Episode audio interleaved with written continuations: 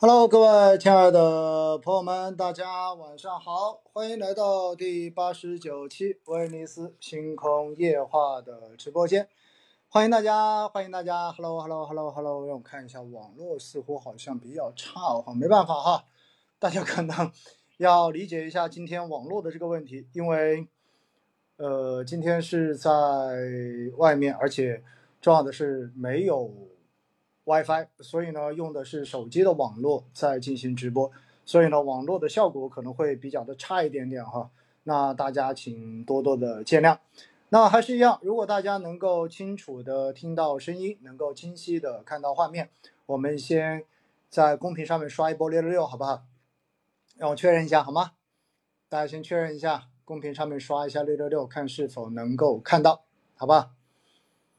嗯，好，没有问题。欢迎大家，欢迎大家。今天所在的这个地方，大家一看又是新的场景哈，确实哈，因为家里面老人家身体可能不太好，所以呢，我上周的最后两天请假回到了家乡，所以我现在是在我长沙的家里面，因此呢，相当于是第一次在家里面和给大家做直播，叫老家，呃，因此呢，呃，也有一种很陌生的感觉哈，相当于。其实这是一个非常熟悉的地方，非常亲切的地方。但是呢，在这个场景中间跟大家来做直播，又是个非常新鲜的事情。那今天哈要跟大家聊到的，其实仍然是在过去这一周，包括在最新的这个市场变化中间，大家最喜欢、最关注的这种热点的问题。威尼斯星空夜话其实从诞生开始一直到现在哈，基本上就是围绕着每周的热点。然后大家最关心的问题，跟大家来做这个唠嗑的模式，对不对？所以，呃，今天我在写那个公众号的时候，给大家介绍今天晚上的直播的时候，特别提到说，大家原谅我今天是穿的 T 恤，没有穿不像平时一样的话是衬衫加西装，对不对？呃，很简单嘛，因为毕竟不是上班，所以，呃，今天白天一天哈都在医院里面，那晚上的话呢？嗯，也没有办法说再去换个这样的衣服了，所以就马上上来给大家做个直播。但是呢，我后来一想哈，不知道在直播间里面有多少我的老粉哈，就是如果是老粉的话，应该记得在星空夜话二零二零年四月份刚做的，一开始我回想一下，大多数时候其实穿的都是 T 恤是吗？而且还经历过撑背后的那个背景板还撑不起来，然后还特别的皱，然后搞还遇到过。当时在出租房里面，空调坏掉，然后直播的满头大汗，哈，什么都发生过。所以呢，其实想想看，本身星空夜话就是一个不太正经的去聊市场的节目。这么想的话呢，我就觉得无所谓了，哈，T 恤就 T 恤吧，反正大家接受就好，好不好？好了，那我想呢，今天跟大家讲到的今天的这个主题，哈，第八十九期的主题，我们讲到的是重返三千二，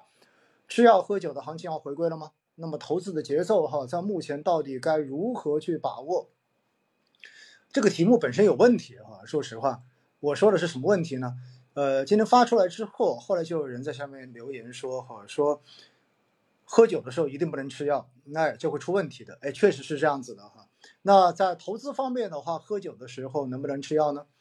也就是白酒跟医药能不能同时买呢？哎，这两个东西似乎。还真的不是说相关性特别大的东西，因此呢，呃，我们今天哈可能就一起来聊一聊。毕竟市场自从四月份，就是四月二十五号、二十六号二次探底之后呢，到现在哈，整个市场的反弹幅度应该说还是比较的强劲。那当然，今天的这个市场肯定是不好的，对吧？今天的市场全部都是跌的，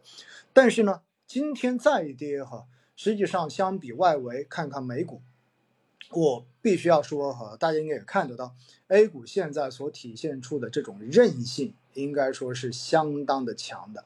所以在这样的情况之下，我个人觉得应该还算是不错的哈，应该真的还算是不错的。那我们首先哈，今天市场的这种变化情况呢，其实更多的还是因为什么？还是因为美国就是五月份的这个 CPI 的数据，那都看到哈，它创了近四十年以来的新高。因为实际上当时三月份的 CPI 数据已经是创了一个比较高的一个值，然后四月份呢有一定的回落，但是这个回落的幅度是不达市场预期的。没想到呢五月份的这个数字哐当一下又上去了，继续创了一个近四十年以来的一个新高。所以当美国的这个 CPI 数据出来之后，我们看到的就是美国的股市几乎是应声而跌。为什么会这样子呢？原因非常的简单嘛，因为美联储从今年三月份开始加息，开始缩表，就是说六月份开始缩表，开始收水，尤其是采用的一个超出了之前市场所预期的这样的速度来进行这样子的一个收流动性的动作。说白了，就是因为美国的通胀达到了一个在美国政府看来不能接受的一个值，因为我们知道呢，其实控制通胀是各家央行在货币政策整个目标中间，就是它整个政策的目标中间非常重要的一环。当然，站在美联储的角度呢，在过去的几年，它首先强调的是要促进经济的一个发展、保就业，然后呢，一直都强调说通胀只是一个暂时的事情。但是很明显，从去年的下半年年底一直到今年的年初，实际上呢，鲍威尔是一直都在改口的，因此才有了三月份的五十个 BP 的加息，并且的话呢，有后面连续的五十个 BP 加息，那一度也传出了七十五个 BP，所以呢，在这样的一个情况之下哈，我们说，通胀的这个值，比之前预想的似乎要严峻得多。而美国的一个非农的数据相对而言又会比较的好，当然，因为疫情的原因，可能影响到了美国现在的一个劳动参与率，也就意味着其实有很多的人已经永久的离开了劳动力市场，因此呢，实际上在过去的这一年来的时间中间，美国的劳动力其实是一种短缺的状态，因此呢，使得很多的企业不得不提高劳动的报酬。而提高劳动报酬到最后呢，其实又增加了企业的成本，最终呢又在推动着整个通胀的一个上行。因此，在这样的情况之下，市场预期接下来美联储收水的动作将会继续的加速。那这个消息应该说出来之后，就属于一种超市场预期的消息。因此呢，外围市场出现了比较明显的下跌。那么在大家预期美国通胀创新高，而美联储加息会继续加速、持续加速的这样的预期之下呢，那意味着大家其实对于接接下来美债利率的这个上行，其实也抱有比较强的这种预期。而在过去的直播中间，我已经反复的跟大家讲过了，实际上美债利率上行，因为它本身代表的是无风险收益率，对不对？全球的。一个无风险收益率的锚，所以在这样的情况之下呢，应该说对于全球的风险类资产本质上面全部都会有负面的拖累作用。因此呢，海外的市场反应非常的明显。而在昨天我公众号上面在描述现在市场状况的时候，也提到了这一点。我说今天其实上 A 股是要承受，那所以今天的这种跌应该算是在意料之中。但是今天整个市场全天走下来的一个情况来看，明显的它的韧性还是相当的强的。为什么呢？因为国内的经济，或者说在过去的这几天，实际上有很多的数据出来，而这些数据其实对于市场来讲的话，应该说都是正面的消息，因为它可以看到，中国慢慢的已经从三月份、四月份的这个国内疫情的影响中间，慢慢的开始走向了复苏，而且这个复苏的。速度哈，大家预期可能会比较的乐观一点点。说白了，也就是三四月份挖了一个大坑出来，挖了这个大坑之后，接下来市场往上，大家觉得应该这个可能性会比较大，包括企业的盈利的修复往上，应该说这种可能性是比较大的。所以呢，我们所看到哈，在过去的这一周时间，到底有哪些重要的数据呢？我们也跟大家一起来稍微的梳理一下，好不好？那首先呢，第一。块儿哈，我们必须要讲到的就是，哎，想跟大家先讲讲社融哈。社融的话呢，在第八十六期，应该是八八十六期吧，八十六期星空夜话的时候，当时花了一集时间跟大家去讲了如何看社融数据，对吧？那如果大家当时没有看过那一期的，我建议大家真的可以回头去看一看，在昨天公众号的文章中间，我也特别有提到这一点，其实。五月份的这一个社融数据出来之后，大家可以真正把这个数据拿在手里面，对照着第八十六期星空夜话的这个内容，然后一项一项的你去剖析一下，你就可以知道，哎，这个社融数据说明什么问题。那么这个社融数据出来之后呢，首先第一点，它的一个增量的这个总量数据，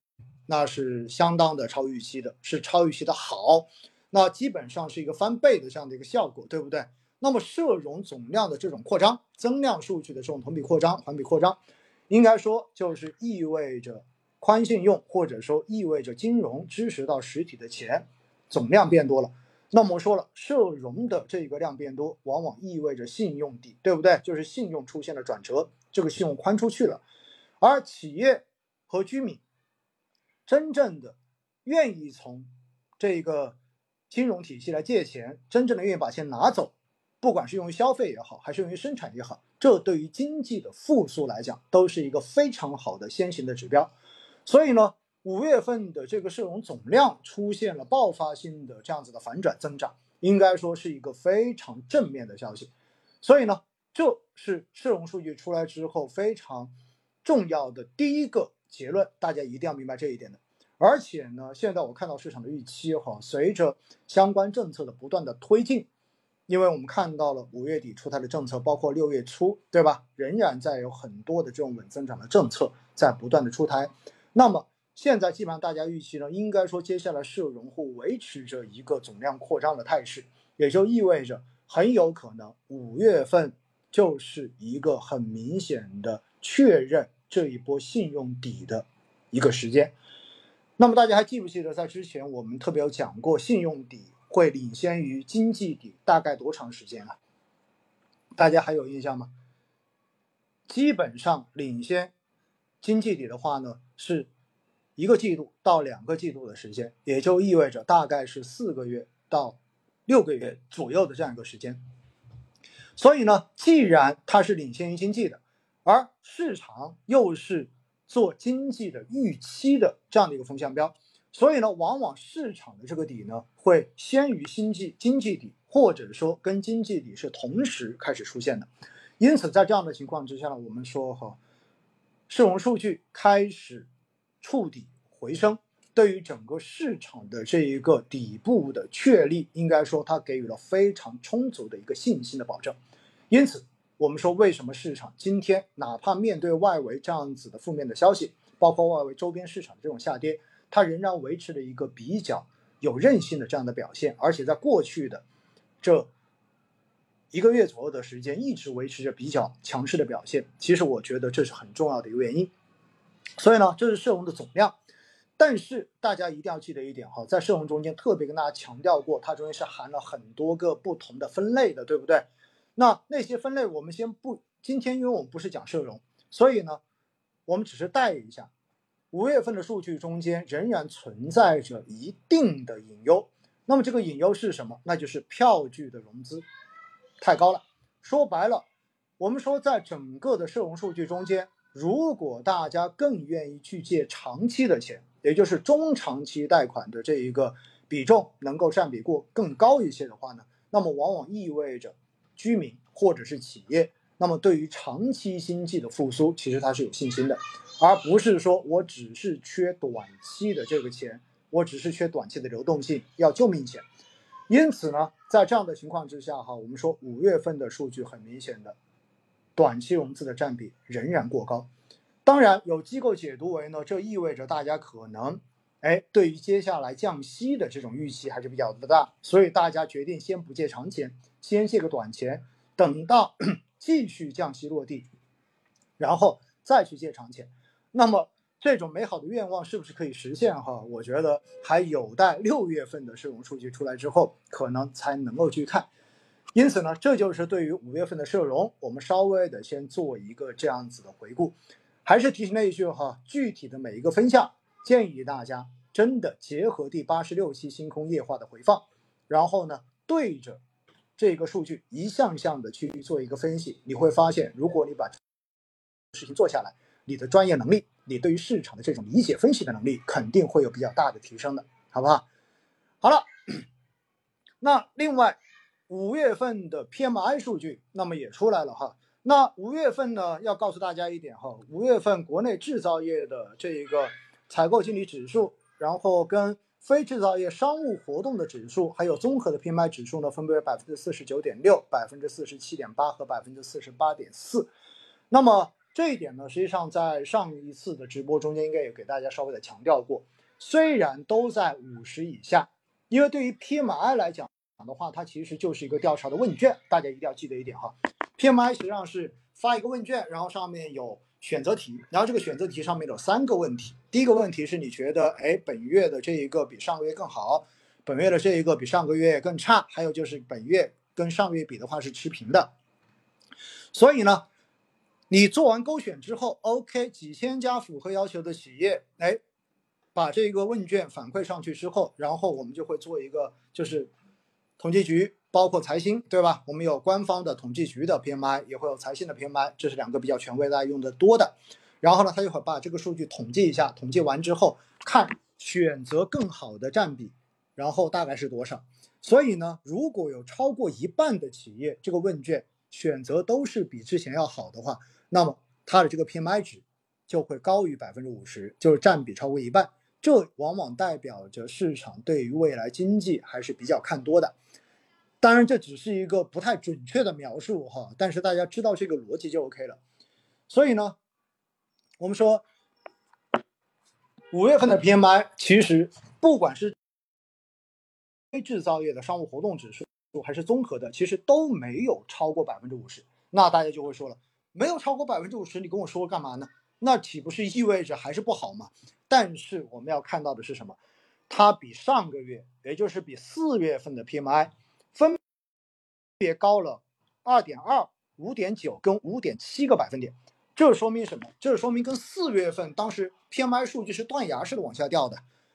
而五月份的数据有了明显的回升，这说明大家的信心有了非常明显的边际上的改善，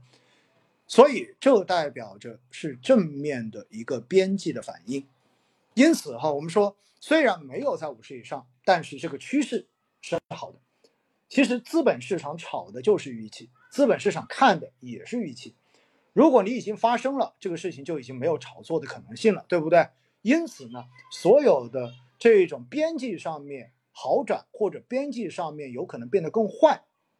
这种趋势性的指标，对于市场的这种影响，对于资金选择的这种影响会非常的大。因此呢，我们说 PMI 的这个数据，我们说应该还是不错的啊。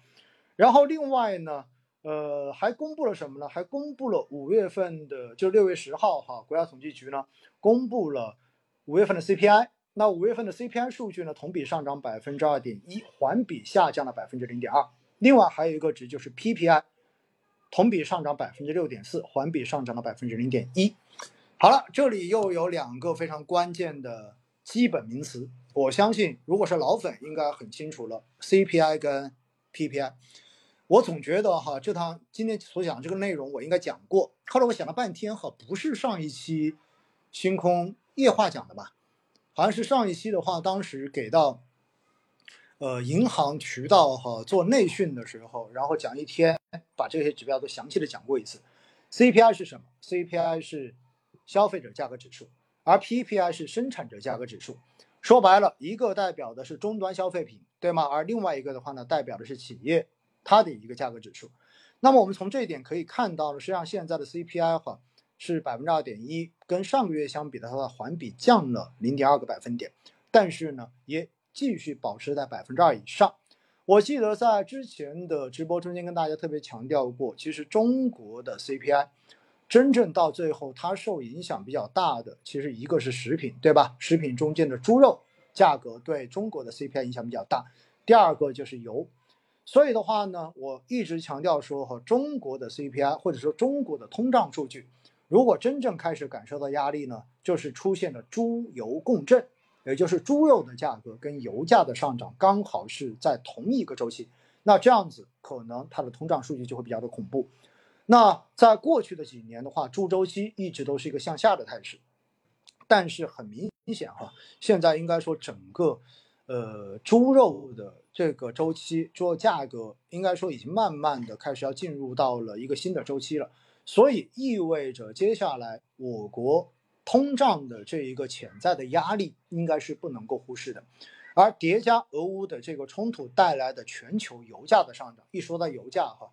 呃，如果没记错的话，明天是不是好像油价又要涨了？应该是说从今天晚上十二点开始，所以我看到我的朋友圈。有很多朋友发哈，像我在湖南，有很多朋友发在广东那一边的话，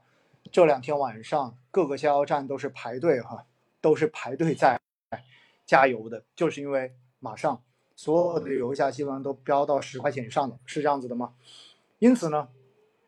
接下来其实国内的这个通胀的潜在压力，虽然现在看数据似乎还不算很大，但是呢，潜在的这个通胀的压力并不小。所以从这一点来讲的话呢，接下来投资大家听好了哈，受益于通胀的这些板块跟相关的标的，有可能会要去可以去关注一下，可以去关注一下。好，刚才我又看到好像提示了网络有点卡哈，我不知道大家刚才有没有看到卡的，大家再确认一下，刚才卡吗？有出现吗？因为刚才好像那个网络的那个显示的又变红了，确认一下。啊，没有，没有就好哈。然后呢，另外一块哈，大家要知道就是 PPI，PPI 跟 CPI 的关系呢，一般来说 PPI 高，那么意味着企业生产的成本压力变大了，所以呢，它要把这个价格的往往会要往终端去转移，所以一般两个是联动的，就是 PPI 上去之后，一般 CPI 又会上去。但是呢，在过去的这几年，我们看得非常的清楚，那就是因为原材料的上涨，造成 PPI 的数据一直居高不下。但是呢，我国的 CPI 又一直比较低，所以在这种情况之下呢，就造成了企业的生存压力会比较的大一点，因为它的成本变高了。但是的话呢，它的终端价格卖出去的产品价格又没有办法真正的把价提上去，因为提上去之后需求不足。那么现在呢，我们所看到的哈，就是整个 PPI 现在应该说它的一个环比跟同比的涨幅都在回落，应该说这一点的话呢，跟国内疫情出现了明显的缓解，然后对于供应链、对于物流链，那么像政府做出了比较明确的这种规定跟关注是有关系的，也就是让整个。原材料也好，包括物流也好，变得更加的顺畅一些，这对于降低 PPI、降低这一些生产的成本有立竿见影的作用。所以呢，从这一点来看哈，其实现在 PPI 的一个上涨，更多的它真正上涨是来源于什么呢？是国际原油价格的上涨，所以对 PPI 的这一个向上，其实还有继续的一个推动的作用。但是，应该说现在企业。承受的这个 PPI 跟 CPI 之间的这个差，它这一块的压力在逐渐的变得更加的平缓一些，或者说变得更加的有往有利的方向进行一个扭转，所以这对于企业的盈利应该说也算是一个比较正面的消息，这也能够支撑市场的信心。好了，除了这两个之外呢，我们就是主要的一个是数一个数据哈，所以呢。如果从近期的这个政策的陆续出台，包括相关数据的出台呢，我打个形象的比方哈，这就好像我们游泳中间换气一样。我记得我曾经学游泳的时候，因为我学游泳是没有去找老师教我的，那我怎么学会的呢？以前我就不会换气，所以呢，我只能憋一口气，然后的话就跳到游泳池里面往前游，然后游到这一口气实在已经撑不下了，然后我就会。停下来，然后踩到这个游泳池的池底，然后站起来呼口气，是这么一个情况。但是呢，我们知道这肯定游不远的嘛。你游到中间的话，你最多游个游个十来米，对不对？你就要起来。那后来的话呢，你就会发现游泳，你学会换气，你才能游得更远。所以呢，我们说游泳的时候，往往是一口气下去，游完之后你要露出水面，换一口气，然后才能继续加速往前游。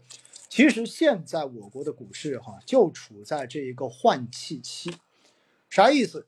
实际上，首先等待的在这一波市场的强势的反弹中间，首先等待的是什么？首先出台的是三月份当时的这一个对于大家所关心的这一些具体问题，然后政策做出了表态，让大家放心，对不对？这是三月份第一次当时探底时候的这个情形。接下来。等到了国内疫情出现了边际好转之后，然后接下来呢，就出台了一系列的稳增长的政策，而且密集的六个方面三十三条，大家记得吗？这个应该非常的清楚，对不对？所以当这些东西全部都出来之后，那相当于给市场不断的打兴奋剂，然后打强心针，市场瞬间把预期打得非常的满，于是我们看到市场从五月份、六月份明显的有一个非常快速的这样的一个回暖的过程。但是呢，当这一波政策全部密集的出完之后，好了，那马上就会进入到一个数据跟政策的空窗期，一定是这样的一个结果。为什么？因为政策出来之后，作为政策的制定者，是不是一定会要看看这些政策到底有没有好的效果？到底这些政策出来之后效果够不够？还要不要再补政策？还是说现在的政策这些政策已经够了，已经不用再加政策了？所以在这个过程中间，实际上政策很有可能它出台的这个速度会降下来，会进入到一个相比前面那一段时间相对而言比较平缓、比较少的这一段时间，这就是个换气的时间。而如果你的政策，开始进入到了一个平缓期之后，那么市场的资金、投资人也是一样。毕竟大家如果有参与过去的这一段时间的投资，很有可能你会发现你在底部，你在这一个相对低一点，你所补仓的这些份额已经有了百分之一二十甚至三四十的这样子的一个收益，对不对？所以当你发现有这种收益之后，是不是你也在考虑说，哎，市场会不会回调啊？那我是不是应该要落袋为安呢？我是不是要考虑赶紧，哎，把钱拿回来，等到它再调回去之后再买入呢？我相信有很多人可能都在考虑这个问题。那么另外那一些可能在前期已经割肉的，那么近期看到市场回暖之后开始后悔，后悔之后又在考虑说，我最近要不要赶紧再补回去？因为反正看上去还没有涨多少。所以在这个时候呢，投资人跟资金的心态也出现了比较微妙的这种变化期，因此。目前就是一个换挡期，或者说等待下一口气的时期。那下一口气靠什么？两方面。首先，首当其冲的一方面是什么？是数据，是经济数据。经济数据包括什么？哎，包括刚才说的社融数据，对吧？上周五，然后收盘之后出来的社融数据，还包括什么？还包括上个星期出来的 PMI 数据。C 还包括 CPI 数据等等等等，尤其是 PMI 数据，它代表的是一个市场的主体，尤其是企业采购经理人指数嘛，他们对于未来整个经营环境的一个乐观与否的预期，而社融代表的是整个金融体系宽信用到实体经济的这样的一个指标，它是一个很明显的经济的先行指，也是一个市场的先行指。所以大家都在等数据，那么接下来还会出台各种经济数据，对不对？所以这些数据出来之后，如果有了明显的改善，好了，那么它有可能产生两个结果。第一个结果就是让市场的资金觉得，哎，盈利面果然如预期出现了改善，所以大家的信心有可能变得更足了，对不对？觉得应该说还可以继续去投，继续去坚持持有，因为经济接下来。上市企业的这种盈利的反转，应该说是可以预期得到的。但是呢，也有另外一种预期，如果经济数据明显的出现了好转，这个时候作为政策的制定者，那是不是就会考虑说，哎，可能我的这个经济可能的相关的政策已经差不多了，已经制定的可以了，不用再出新的政策了，只要把前面的这些政策可以细化落地搞定就行了。所以在这种情况之下呢，对于政策面的这种预期，很有可能就会慢慢的转为负面，就大家觉得不用等政策了，政策估计出不来了。所以呢，数据好，它也是两方面的效益，一方面是让大家对于未来经济转好的信心变得更足，但是呢，对于政策面来讲的话，有可能它是一个稍微偏负面的消息，也就意味着没有新政策了，没有进一步的宽松政策出来了。所以这是第一种情况，而第二种情况是什么？第二种情况是发现，哎，经济数据非常的不好。那不好之后，这个时候有可能一样的形成两种结果。第一种，对于政策的制定者来说，那就觉得我现在的政策是不够的，我还要继续出政策，超常规的来出刺激政策，直到出到我觉得经济数据有改善的为止。所以这是一种。但是如果经济数据不好，对于市场的资金来说，就是另外一种解读。这个解读是什么呢？出了这么多政策，居然经济还是没有起色，还是在往下掉。那么这种情况之下，可能大家就觉得经济是不是真的救不起来了？那我是不是要考虑安全一点？那有可能市场还会要再探一次底，赶紧把它卖掉。所以呢，我们说哈，等政策其实是在过去这段时间非常明显。大家回想一下上周的市场，上周市场是不是有两有几天时间，其实市场是表现不好的，但周五的时候又全面的走强了，对不对？其实也就是因为在那些天，大家正好处在这种换挡期。政策换挡期，大家的心理预期换挡期，而形成的这样子的一个市场相对而言数据跟政策的这一个空白期，而这个空白期就形成了市场的这种焦灼，然后呢，大家不知道该选什么样的方向，在市场中间永远有一句有个词我讲过很多次嘛，叫做久盘必跌，就是你如果在一个地方横得过久，那么到最后呢，往往市场大概率先会往下跌一点。然后再去寻找方向，再去洗一次盘，对不对？所以呢，现在我们所看到的陆续的这种数据出台，哈，包尤其刚才我说到的这个社融数据，应该说是给出了一个比较正面的这样的展示，而且是超预期的这种总量的扩张。所以在这样的情况之下，今天市场表现其实相对的还是韧性十足，我个人觉得是可以理解的。今天 A 股的表现应该说是体现了国内的这个数据。给予的支撑，因此呢，数据好一点，我觉得对于市场的将来会好一点。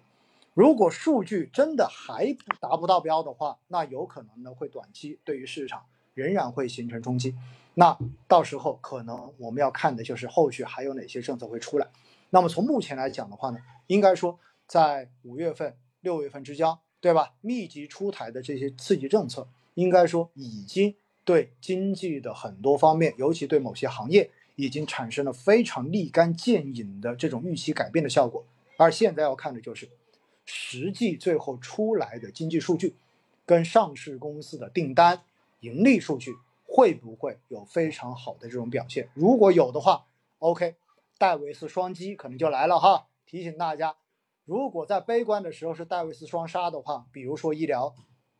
对吧？在过去的这一年半的时间中间，其实有很多医疗的股票、医疗的上市公司是一个戴维斯双杀的过程，就是既杀估值也杀盈利。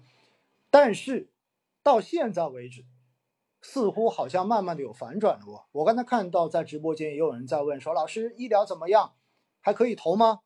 首先，我还是要告诉大家哈，我唯一选的两个定投的行业指行业的方向，一个是医疗。而另外一个是半导体，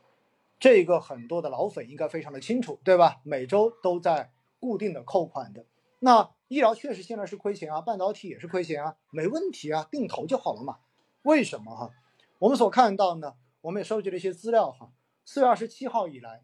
就是说从二次探底以来，然后医药板块是出现了回暖的迹象，尤其是 CRO 板块，在最近的这些天可以说是持续的爆爆发。那么六月八号呢，医疗的概念、医疗服务，那么都是大涨。那么港股医疗股呢，也集体的出现了爆发。那么在消息面上哈，其实我们其实重要的，其实能够提升市场信心的、行业信心的，就是龙头股。我们看到了 CRO 的龙头哈，药明康德在近日发了公告，然后公司预计二零二二年第二季度的收入仍将实现此前公告百分之六十三到百分之六十五的这种增长。而且呢，公司继续对二零二二年全年实现收入增长百分之六十五到百分之七十的目标充满信心。其实哈，我要跟大家讲到的就是，大家一定要记得，市场啊，它其实分几方面，一方面的话呢是基本面，说白了也就是到底这个行业。未来从基定是有空间的。其实，在过去的这些直播中间，反复跟大家去讲过哈，反复的跟大家去讲过，大家一定不要觉得好像搞了这种集采，然后就觉得未来的医疗行业就已经变成了一个纯粹的公益性行业。我们说，其实我们要把它分一下，基本的医疗服务。跟基本的这一些常用的这些医药，那么满足广大群众的这种基本的医疗，那么这一些向公益化去走，我个人觉得是没有问题的。但是呢，医药本身它是一个科技行业，大家一定要记得这一点。所以它是一个蕴含着非常高的创新驱动因素在里面的行业。而如果你要鼓励创新，也就是说包括创新药，对吧？如果你要鼓励这些东西发展的话，你不鼓励不让它去赚钱，你不让资本有获利的可能性，那么就意味着它吸引不了足够多的社会资本。来参与到这个创新的投资中间来，因此，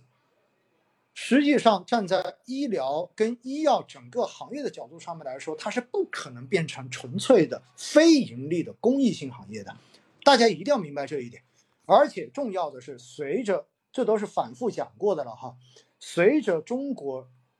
人均收入的提升，大家对于生活质量跟生命质量的这种要求的提升。未来其实大家更愿意花钱在改善自己的生活跟生命的质量上面，所以站在这个角度上面来说，应该说中国的医疗服务，尤其是高端的医疗服务，它的空间是非常大的。另外一块也跟大家反复的强调过，就是养老，对不对？因为中国的这个人口老龄化的趋势可以说是汹涌而来，所以在这样的情况之下，整个养老的医疗服务市场应该说是一个巨大的市场，这都是有待。未来逐渐的去体现出它的一个业绩跟盈利的。很多人说，哎，那养老养老靠政府靠国家，我们都看到了。现在不是强调说第三支柱嘛？说白了就是在社保哎作为第一支柱，然后企业年金作为第二支柱之外，现在鼓励的是第三支柱的发展，也就是个人自筹养老啊。所以未来今天在听直播的您。我相信有很多跟我的年纪可能差不多，还有很多觉得还有更多的人比我的年纪要更小一些。那么对于你们来讲的话，未来老了之后你想过什么样的生活？其实你自己想一想，得靠现在的你慢慢的去进行准备的。所以在这样的环境之下，我想告诉大家的就是，医疗的前景在中国，我个人觉得没有任何的问题，真的是这样的。他说到底。它仍然是什么？仍然是一个基基本面的变化。所以总结一下啊，大家一定记得：第一，老龄化，老龄化的需求必然会催生未来在医在老年医疗服务上面的这一种业绩或者说市场的空间会变得更大一些。这是一个几乎是一个名牌的一个事情。然后呢？准确的说，满足老人需求包括什么？第一个是创新药，对吧？第二个就是创新的器械。那么这两块的话呢，应该说在未来是可以想象得到、看得到的方向。说实话，包括这次我自己回湖南来，因为是我父亲，对吧？说要动一个手术，然后去医院聊完之后，觉得我去，你现在的这种水平，你要动这个手术，听完之后那个方案觉得风险太大。那么。我们也在想，会以后会不会有这种创新的治疗方式出来，创新的药出来，可以没有那么痛苦，然后不用做那么大的这种干戈，就能够解决这个问题。其实只要它有相关的这种服务，有相关的这种技术出来，我想我们一定愿意去尝试的。所以这就是非常明显的哈，我要告诉大家。然后呢，另外一块就是刚才讲到的第二块。可支配收入的一个提升的趋势，也就是中国人变得越来越有钱。所以在这样的情况之下呢，应该说偏消费的医药方面，那么偏消费的医药包括什么？其实包括大家说医美方面的整个牙啊，包括我自己的牙也很丑，对不对？我也在想着未来有没有可能去整个牙，然后包括割个双眼皮，包括做个微整，等等等等这一些，其实未来这个空间依然很大。虽然大家看到说在去年好像在整治医美或者怎么样，但是你至少让这个行业变得更加的健康发展吧。你不能说这个行业因为我鼓励你发展，到最后叫你野蛮生长，然后的话让你很多人在里面割韭菜，这肯定是不对的。所以大家要知道一点哈，有很多调整行业的政策，其实到最后是为了让这个行业在将来能够有更健康的一个发展的环境。让大让市场的主体能够更有序的竞争，所以这一点的话呢，在调整的过程中间，往往会被过度的解读。因此，站在这一点来讲的话呢，我们认为哈，医疗跟医药方向长期是没有问题的，只不过过去的这一年多，集采包括对于医药行业的这种调整的政策，被市场过度的进行了解读，所以的话，造成了整个板块的估值出现了大幅的下修。并且在这样的环境之下的话呢，也因为整个市场的这种变化，对不对？然后有一些确实它的盈利在短期没有达到一个大家预期的那种高盈利，因此呢，几方面叠加之后，出现了戴维斯的双杀，造成了整个医药行业长达一年半的这一种下修。但是，我希望大家哈淡定一点，跟我一样，对吧？反正我每周四都在扣博士医疗的基金定投扣款。我也没打算短期之内就要去把它拿出来，那就放着呗。当然，我还是要提醒一下大家哈，对于行业基金的投资，我还是强调那一句，这一句讲到的是什么呢？那就是如果你对于行业没有信仰，如果你对对于行业没有足够的信心，谨慎选择行业基金投资，不管你是选。主动管理型基金还指数基金，好不好？所以我还是要提醒这一点，因为选择行业基金在某些某些程度上面来讲的话，确实它的这个门槛还是有点高，而且对你心脏的这一个承受能力的考验，哎，也是比较高的，好吗？好了，另外呢，在过去的这段时间哈，我们所看到涨的反弹幅度最大的其实是新能源。在上一期的直播中间也跟大家去讲过这个话题，其实也是因为政策，对吧？也是因为政策的原因，呃，造成了这样的一个结果。那对于这一些行业哈，包括对于科创五零，我还是要强调一下，因为科创五零呢，从四月二十七号以来到上周五，科创五零的反弹的幅度已经超过了百分之二十五了。那么从纯粹的技术角度上面来说呢，它也进入了技术性牛市。我们一般来说哈，如果跌幅超过百分之二十，叫做技术性熊市；那么涨幅超过了百分之二十五，一般我们说它已经基本上到百分之二十以上哈，百分之二十五了都已经，那么一般就叫技术性牛市。那么科创板这种大幅上行，也让很多人在想着，之前一直看不上眼的这个东西怎么会涨得这么快？那现在要去读还行不行？可不可以？那其实呢，近期哈，我们也梳理了一下科创板大涨，主要是几个方面。首先，第一个方面哈，近期有个传言，传言啊，大家记住了，仅仅是传言，就是说呢，科创板有可能会要降低投资门槛。大家知道，以前投科创板，因为科创板的投的这些公司，相对于它的发展的这一个时期，会比其他的。板上面的这些上市公司要更早期一些，因此呢，它的投资风险会要变得更大一些。因此，在这样的情况之下呢，它有个要求，个人投资者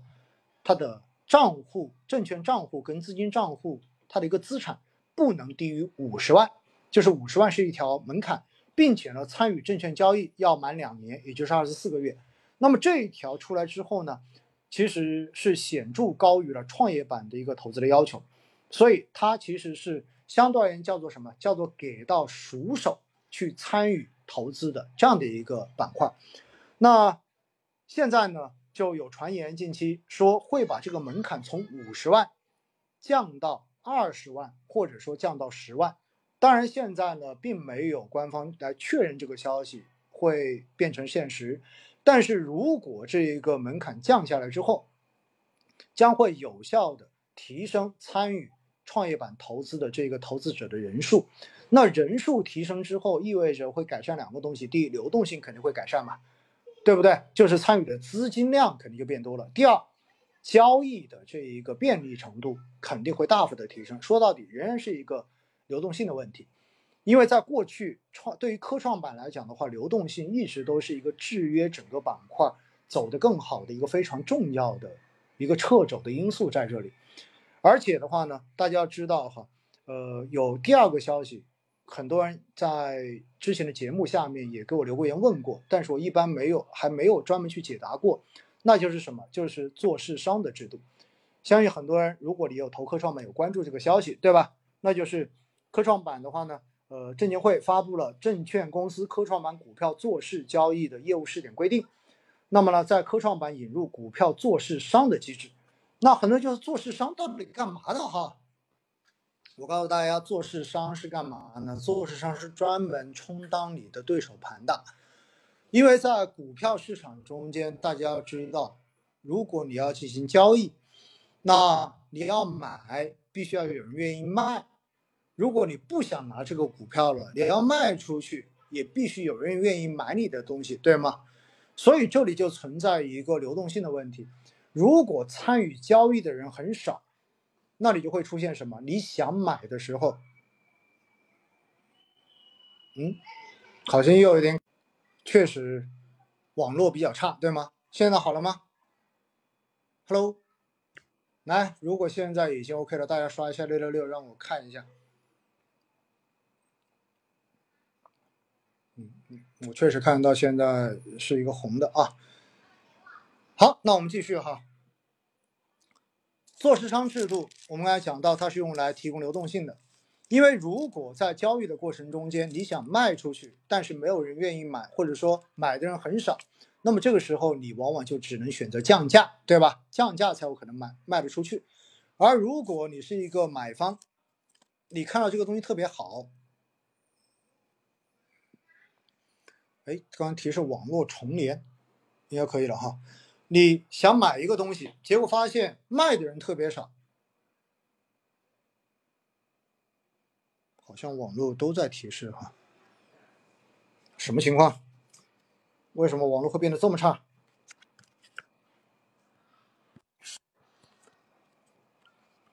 有人说人多了哈，也许吧，好吧，现在应该好一点了。我们继续讲哈，还是讲做市上的这个事情。如果市场的流动性特别的差。参与交易的人特别的少，你想卖一个东西出去的时候，你会发现没有人愿意来接你的盘，那么这个时候你就只能选择降价卖。而回过头来，如果你想买一个东西，你发现参与的人很少，就是愿意卖的人很少，那你就不得不直接加价来申请买入。所以呢，久而久之，你就会发现你就不想去参与这个交易了。为什么？因为总是不能让你以一个你最想要的价格来实现交易，所以这一种就是流动性缺乏的市场经常会出现的问题。流动性越差，愿意参与交易的人就越少，到最后就形成反身性，到最后它的交易流动性就更差。而做市商干什么？做市商就是专门的券商。那么券商在这个过程中间，我去，发现蚊子了哈，然后。做市商就是什么呢？有一个券商，然后他手中拿了很多这家公司的股票，他拿了这个股票呢，如果有人想卖，哎，他就来买你的股票；如果有人想买，哎，他也会在中间就把他手中这家公司的股票卖出去。所以做市商说白了，他就是负责提供这一个。上市公司股票交易的这样的一个中介，他自己持有这家公司的一些股票，然后专门负责来跟市场上面的这个交易方来进行交易的，所以他就是这就是一个做市商的机制。因此呢，大家就知道哈，创科创板引入做市商，说白了就是监管机构已经意识到了科创板在过去的这两年时间，其实是在流动性上面存在一定的短板的。造成它的交易并不是很活跃，而如果你的交易不活跃，就没有办法去激发更多的这种参与的热情，并且没有办法让市场的这一个价格就定价机制真正的有效的发挥出来。因此，科创板引入了做市商，将会有效的提高科创板的这个流动性，这对于整个市场绝对是正面的消息。所以，这是引出。引发科创板近期反弹比较快速的第二个原因，而第三个原因呢，说白了就是跌多了嘛，确实跌的太多了哈。科创板最低的时候跌到八百多点了，它的基点是一千点，所以呢，跌的过多，今年以来的这种杀估值的一个超跌过程，可以说已经把空间跌出来了，所以跌多了必然会涨，这是第三个理由。而第四个理由呢，大家知道一点哈，这并不算是好消息哈，因为上市三年左右了，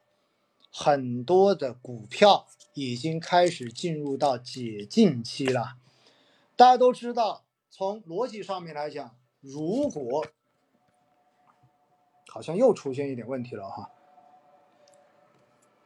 逻辑上面来讲，如果进入到了解禁期，那么大股东本身确实是存在着减持的冲动的。而如果要减持，那么是不是意味着其实是有把股价做得更高的这种冲动的呀？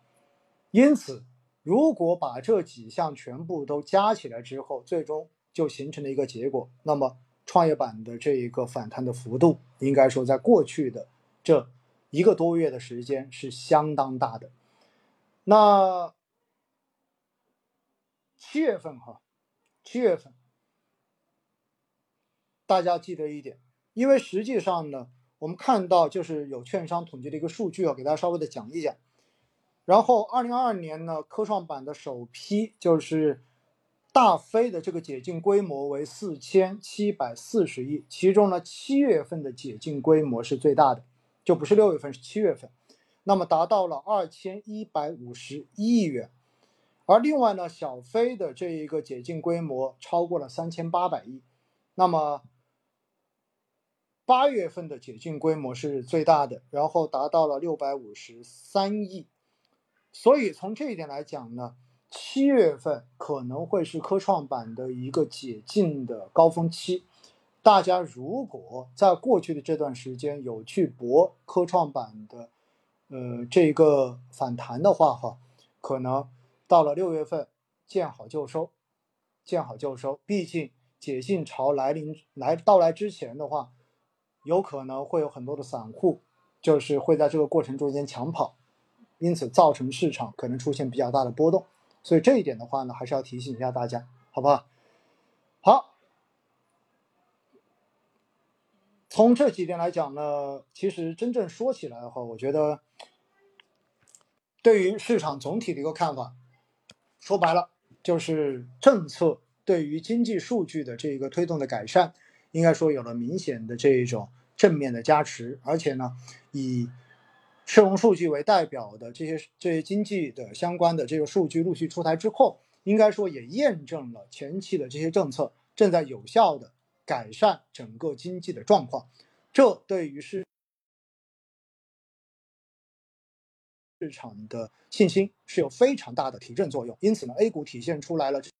这种非常独立的这种行情，对吧？走出了非常独立的行情，有很多人非常的非常的开心哈。我个人也觉得非常开心，非常欣慰，因为其实在过去这段时间，外围市场明显它的一个走势相比国内市场是要更弱一些的。那接下来呢，反正。一是数据，我们要陆续的去等，因为经济的相关数据会陆续的出来。那么第二块的话呢，就是大家一定要去关注外围市场，就是美联储面对着这么高的通胀数据，接下来加息的这个动作，包括缩表的动作，会不会有超市场预期的这种变化？这有可能会对市场形成比较短期的情绪的冲击，这一点大家是要关注的。你看今天。北向资金的流出，净流出就超过了一百亿，这很明显就是受到了海外市场的这个影响。那么第三块，在嗯市场连续反弹了百分之二十多之后，那么对于短期之内获利盘，面对着这种换挡期，对吧？政策换挡期、数据的这种空白期，包括外围的这种呃变化不确定性，而导致的。落袋为安的思想，或者说获利盘的这种落袋为安，然后退出的这种想法，都有可能会加剧接下来市场的一个波动。因此呢，大家对于短期市场波动还是要有足够的心理准备。但是，正如前面所讲到的，我们对于国内的疫情好转的这个趋势，包括对于防控的这种措施往更透明、然后更有序、更有利于经济、更有利于生活的这种转变的趋势来讲的话，我觉得我们还是稍微可以乐观一点点，还不必那么悲观。也就意味着现在市场也还没有到那种就是赶紧要跑路的这样的一个情形哈，只是说波动的震荡的这个幅度有可能会变得更大一些。毕竟呢，截止到上周五的数据，万德全 A 的股债利差，对吧？上一节跟大家讲过的 FED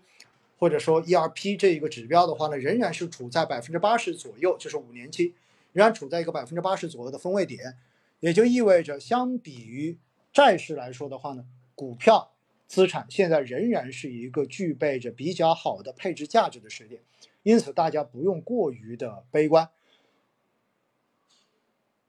对于那些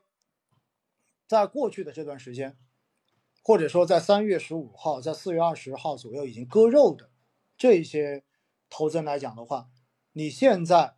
再进市场能不能进？我觉得能进，但是呢，我就劝你哈，还是按照以前说的，你采取分批、采取定投的方式进，因为毕竟市场在很短的时间之内已经反弹了百分之二十了，因此接下来你说。它再出现一个短期之内往下跌个百分之五到百分之十，有没有可能？我个人觉得这种可能性蛮大的。如果市场真的外围出现了黑天鹅事件，出现了一些远超预期的事件，市场有没有可能再去往下多跌一点？我觉得这种可能性都不排除，当然这种概率相对而言比较的小一点点哈。因此呢，我建议你还是采取分批的方式。而对于那一些可能在今年觉得自己做择时做的特别好的，然后在年初就已经把它卖空了，然后三月中旬你才开始买入，或者说一次性抄底的这一些朋友们呢，那我就提醒你们，止盈，其实在目前也许是我要提醒你做的事情，因为在短短的一个月时间之内，你就已经能够获取超过百分之二十的收益，这不管在什么投资市场中间，什么行情中间，其实都是一个蛮好的一个短期收益了。所以，适当的进行止盈，虽然现在从股债利差来说，处在一个仍然值得配置的阶段，严格意义上来讲，从长期来讲，你可以不止盈。但是，正因为外围存在着这种不确定性的因素，或许选择落袋为安，对于你来讲的话，不失为一个让你的心情有可能变得更好，能够在未来有更大的腾挪跟调仓这一种选择。空间的一个正确的动作，所以呢，我觉得大家可以根据自己不同的一个仓位的情况来做一个选择。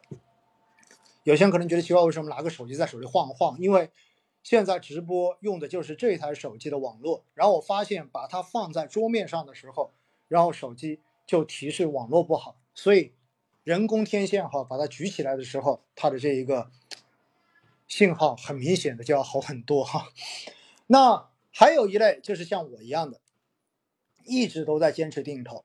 但是呢，在三月十五号的前后，在四月二十六号的前后都有做补仓的。那我觉得其实你就少看吧，好不好？我仍然是选择，反正基本上不看，反正现在市场仍然处在一个估值的低位。既然我们是长期主义，那就不如继续等着市场经历未来的这种波动，上上下下。然后等到我们的这个定投达到了我们的止盈线，然后再进行后续的操作就好了。至少在前期这些正确的时间，我们纪律性的补仓已经让我们的这一个账面的浮亏大幅的减少，而且在过去这段时间的这种反弹过程中间，有些其实现在已经不亏损了，已经从浮亏已经转为浮盈了。而对于我来讲，那些长期的，包括创业板的定投，包括中证五百的定投，其实，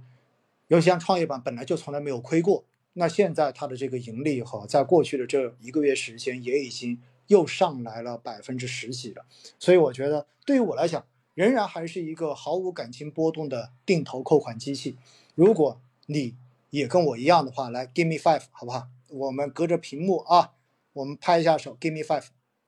坚持下去，坚持下去，我们需要的就是坚持，好吗？好了，那现在呢，我看看已经到了九点钟，一个小时的直播时间已经到了哈。这样子，我们接下来回答三个问题，好不好？比较代表性的问题，大家如果有问题想提的话，现在可以在公屏上面来提出你的问题，花点时间跟大家做一个解读。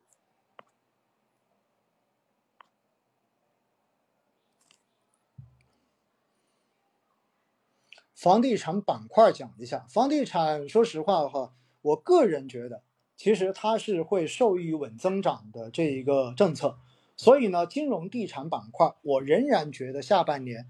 它还是有比较好的机会的。因为你宽信用到最后还是会宽到地产上去，这一点的话，基本上我个人觉得不会有什么大的变化。当然，在过去这段时间，因为新能源等成长反弹比较好，似乎房地产又不是在市场中间最亮的那个仔，对不对？但是呢，我觉得在目前的这个环境之下，哈，房地产存在着困境反转的这一个呃可能性在，毕竟它的估值真的很低，对吧？而且呢，现在所有的政策对于房地产企业的这种盈利的改善，应该说还是有正面的一个效应的，这是看得到的。所以我们可能要再等一等，再看一看，好吗？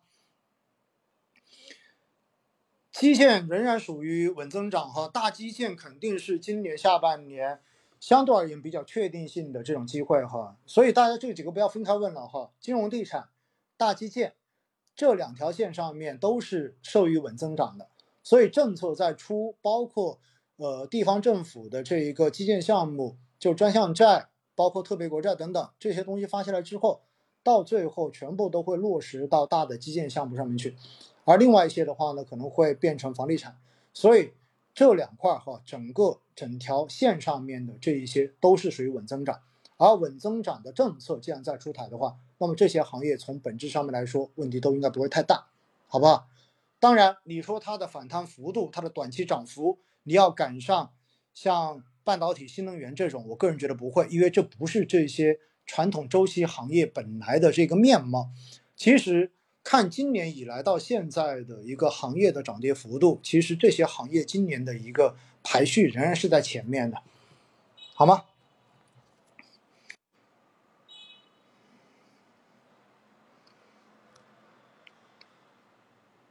然后看看还有一个问题。我看到有人问哈，现在定投的金额全部都投完了，还亏十五点怎么办？那还能怎么办？躺平啊！对于你来讲的话，既然连流动资金都没有了，连要扣的所有你都已经满仓了，对于满仓的人来讲的话，你只能选择躺平，没有别的办法，真的是这样子的。你现在选择割肉，我觉得好像也没有什么太多必要吧。所以一直强调哈，大家就是什么叫做永远不要满仓，永远不要空仓。这是在 A 股投资中间非常重要的两个原则，一定要牢牢的记住，好不好？对，打工挣钱继续投，我觉得这个朋友说的非常非常的好啊。好了，那我想今天我们的第八十九期的星空夜话直播，嗯，在长沙的这个现场直播就到这里结束，非常感谢大家的支持。那我们下期第九十期星空夜话直播，我们到时候再见。没有来得及看全整个直播的朋友们哈，明天晚上，也就是星期二晚上的八点钟，然后也会在很多平台进行同步。所以呢，大家如果今天没有来得及看的话，明天晚上八点钟，大家可以搜一搜，在很多网站上面全部都会有，好吗？好，那我们今天晚上就到这里结束，谢谢各位，拜拜。